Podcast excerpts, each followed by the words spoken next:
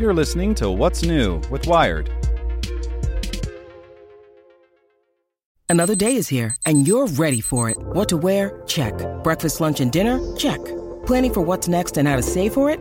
That's where Bank of America can help. For your financial to dos, Bank of America has experts ready to help get you closer to your goals. Get started at one of our local financial centers or 24-7 in our mobile banking app. Find a location near you at bankofamerica.com slash talk to us. What would you like the power to do? Mobile banking requires downloading the app and is only available for select devices. Message and data rates may apply. Bank of America and a member FDIC. Ryan Reynolds here from Mint Mobile. With the price of just about everything going up during inflation, we thought we'd bring our prices down. So to help us, we brought in a reverse auctioneer, which is apparently a thing.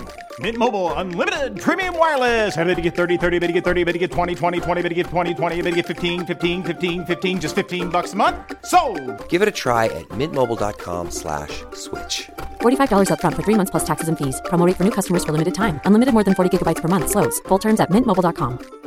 It's Wednesday, February 28th. I'm Zeke Robison. Today, how a discarded plan to build underwater cities will give coral reefs a new life. Make sure to listen to the end to find out what other Wired podcasts you can check out today. A 1970s plan to grow underwater limestone objects has been repurposed as a way of generating the seabed, reestablishing corals, and stopping coastal erosion.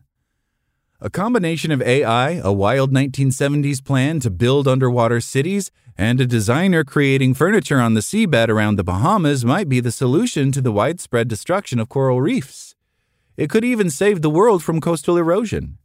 Industrial designer Tom Dixon and technologist Seher Khan, founder of AI incubator Open Ended Design, are collaborating on regenerating the ocean floor. Coral reefs are endangered by climate change, shipping, development, and construction, but they're vital, Khan explains. They cover 1% of the ocean floor, but they're home to more than 25% of marine life. Currently, Dixon says coastal erosion is prevented by dropping concrete structures to strengthen the coastline. These damage marine life and ecosystems, but coral could be a regenerative replacement. Dixon thought of the idea having come across architect Wolf Hilbertz's plan to build a city underwater, then float it to the surface. In 1976, Hilbertz invented mineral accretion technology, a charged metal framework that accumulates calcium carbonate in seawater like a kettle accumulates limescale in hard water areas. The result is a limestone deposit known as biorock. It also grows back eroded reefs and regenerates coral, and species like oysters and seagrass grow twice as fast, explains Dixon, who has experimented with the technique by creating limestone furniture off the coast of the Bahamas. The duo now collaborate using AI to predict the outcome of imported biorock to different sites at different water temperatures, in different weather conditions, and different amounts of solar power. They aim to trial their work off the coast of northern Australia, according to Khan, and hope to recruit affected local communities to advise and champion their plans. Make sure to check out our other Wired podcasts. Today in Wired Business, the U.S. Supreme Court holds the future of the Internet in its hands.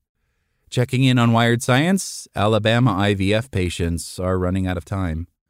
And on Wired Security, how a small Iowa newspaper's website became an AI generated clickbait factory.